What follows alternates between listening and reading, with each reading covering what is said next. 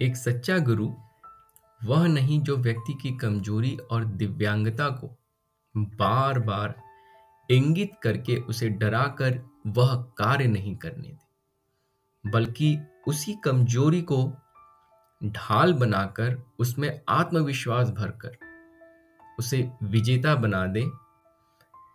आज की जो कहानी है को कुछ इसी ही एक, ऐसे ही एक प्रेरक प्रसंग पर आधारित है। वह बड़ी ही आशा भरी नज़रों से गुरु के सामने खड़ा था। गुरु अपनी पारखी नज़र से उसका परीक्षण करने की कोशिश कर रहे थे। लगभग नौ दस साल का छोकरा बच्चा ही था। उसके बाया हाथ नहीं था। गाँव में बैलों की लड़ाई में टूट गया था। क्या चाहिए मुझसे? गुरु ने उस बच्चे से पूछा। उस बच्चे ने थोड़ा गला साफ़ किया और हिम्मत जुटाकर कहा, मैं आपसे कुश्ती सीखना चाहता हूँ। एक हाथ नहीं और कुश्ती लड़नी है। अजीब बात है। पागल हो क्या? लड़के ने कहा अच्छा क्यों? स्कूल में बाकी लड़के चिढ़ाते हैं और मुझे और मेरी छोटी बहन को टुंडा कहते हैं मुझे। हर किसी की दया भरी नज़र ने मेरा जीना हराम कर दिया है। घृणा आने लगी है अपने आप पर गुरु जी मुझे अपनी हिम्मत और दम पर जीना है। किसी की दया दृष्टि नहीं चाहिए। मुझे खुद की और परिवार की रक्षा भी करनी आनी चाहिए। गुरु जी ने कहा, अच्छी बात है। परंतु अब मैं बूढ़ा हो चुका हूँ और किसी को नहीं सिखाता। तुझे किसने भेजा है मेरे पास? लड़के ने कहा, मैं कई शिक्षकों के पास गया, कोई भी मुझे सिखाने को तैयार नहीं। एक बड़े शिक्षक ने आपका नाम सुझाया। कहा, तुझे तो वही सिखा सकते हैं, क्योंकि उनके पास समय ही समय है और कोई सिखाने वाला नहीं मिलेगा तुझे, ऐसा बोले। वो अहंकार से भरा जवाब किसने दिया होगा, ये गुरुजी समझ गए। ऐसे गुरूर वाले लोगों की वजह से ही खल प्रवृत्ति के लोग इस खेल में आ गए हैं, ये बात गुरुजी बहुत अच्छे से जानते थे। गुरुजी ने कहा, ठीक है, कल सुबह सूर्योदय से पहले अखाड़े में पहुँच जाना और हाँ, याद रखना, मुझसे सीखना आसान नहीं है, ये मैं पहले बता देता हूँ।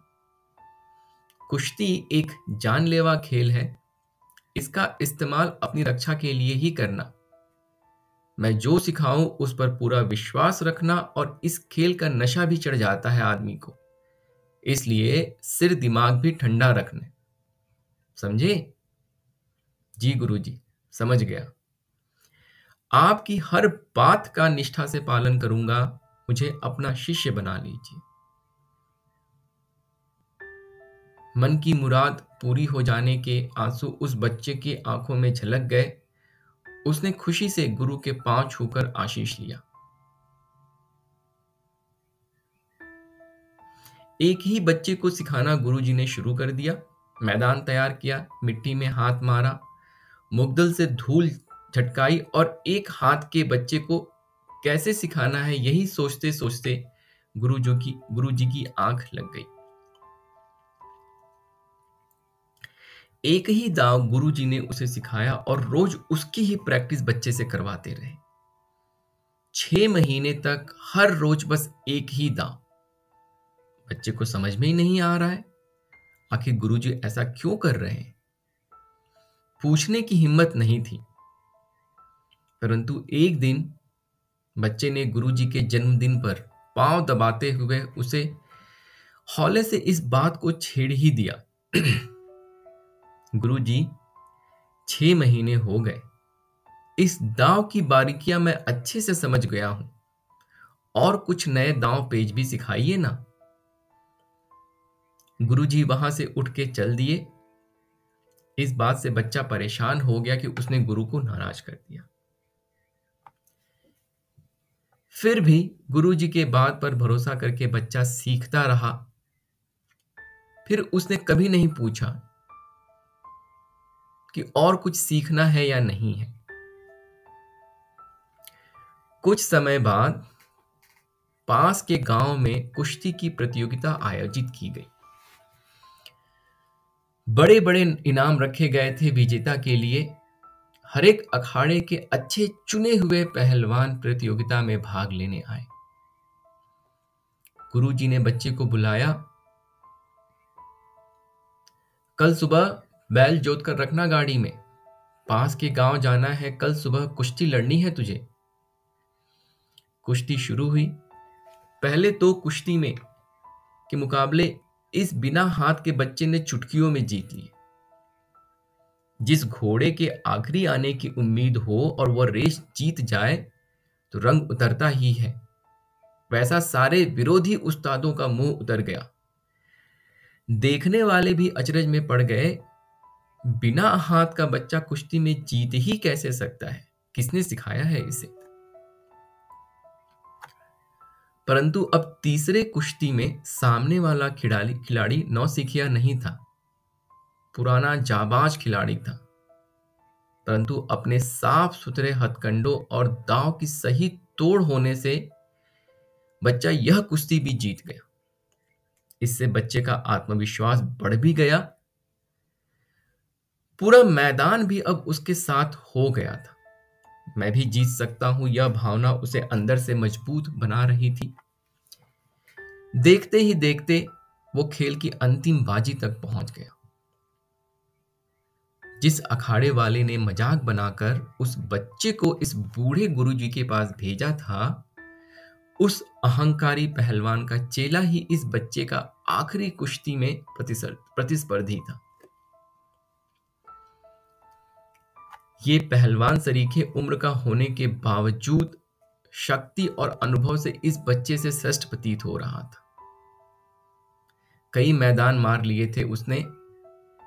इस बच्चे को तो वो मिनटों में चित कर देगा, यह स्पष्ट था। पंचों ने राय मशवरा किया। उन्होंने सोचा, ये कुश्ती करवानी सही नहीं होगी। आखिर कुश्ती बराबरी वालों में होती है। ये कुश्ती का मुकाबला मानवता और समानता के अनुसार रद्द किया जाता है। पुरस्कार दोनों में बराबरी से बांटा जाएगा। पंचों ने अपना मंतव्य सबके सामने प्रकट किया। मैं इस कल के छोकरे टुंडे से कोई कई ज़्यादा अनुभवी हूँ और ताकतवर भी। मैं ही ये कुश्ती जीतूँगा, ये बात आप सभी जानते हैं। तो फिर इस कुश्ती का विजेता मुझे ही बनाया जाए, वह प्रतिस्पर्धी अहंकार में बोला।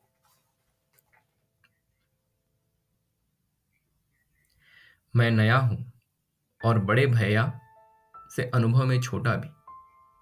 मेरे गुरु जी ने मुझे ईमानदारी से खेलना भी सिखाया है। बिना खेले जीत जाना मेरे गुरु जी का अपमान ही होगा। मुझे खेल कर मेरे हक का जो है, उसे दे दीजिए। मुझे ये भीख नहीं चाहिए। उस बांके जवान की स्वाभिमान भरी बात सुनकर लोगों ने तालियाँ की बौछार कर दी। ऐसी बातें सुनने में तो अच्छी लगती हैं, पर काफ़ी नुकसानदाय होती हैं। इन बातों से जनता की राय से पंच हतोत्साहित हो गए।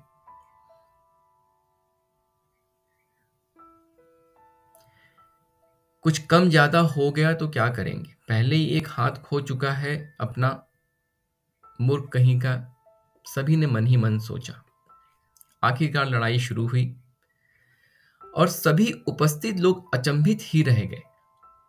सफ़ाई से किए हुए वार और मौकों की तलाश में बच्चे ने फेंका हुआ दाव उस बलाढ़ प्रतिस्पर्धी को झेलते तक नहीं बना।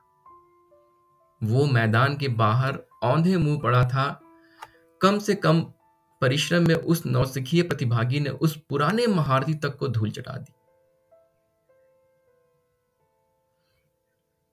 मैदान में पहुंचकर बच्चे ने अपना मेडल निकाल के गुरुजी के चरणों में रख दिया। अपना सिर गुरुजी के चरणों की धूल माथे लगाकर गुरुजी को प्रणाम किया।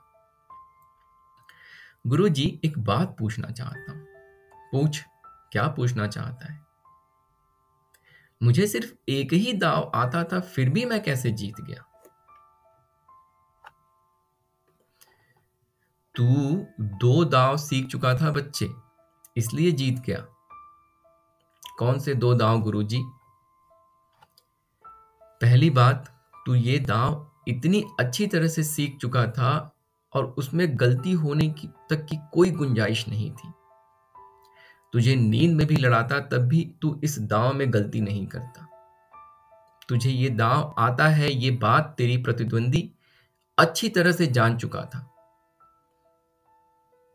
पर तुझे सिर्फ़ यही दाव आता है, ये बात थोड़ी मालूम थी उसे। अच्छा और दूसरी बात क्या थी गुरुजी?